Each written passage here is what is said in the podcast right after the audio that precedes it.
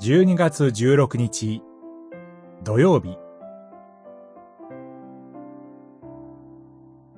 主の翼の影に身を寄せる者。詩編36編。神よ。慈しみはいかに尊いことか。あなたの翼の影に、人の子らは身を寄せ、あなたの家に滴る恵みに潤い、あなたの甘美な流れに乾きを癒す。三十六編、八節、九節。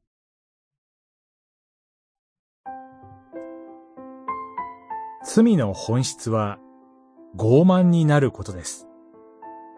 主なる神を恐れず、被造物であることを忘れ、創造主なる神の主権を否定することです。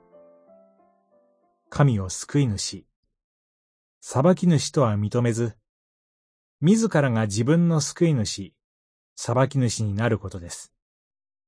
そして、自分のことや他人のこと、いろいろな物事を自分勝手に裁いて生きることです。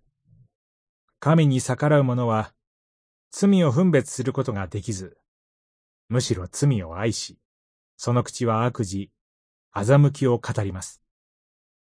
そして、常にその身を自発的に不正の道に置き、悪を退けようとしません。そこに、自由と喜びがあると思っているからです。しかし、神の民は、神の慈しみと恵みがなければ、決して生きていけないことを知り告白します。神こそが命の泉であるので、主からだけ命と救いを与えられ、たとえ暗い世の中であろうとも、神の光だけで善と悪の分別ができることを知って感謝する人々です。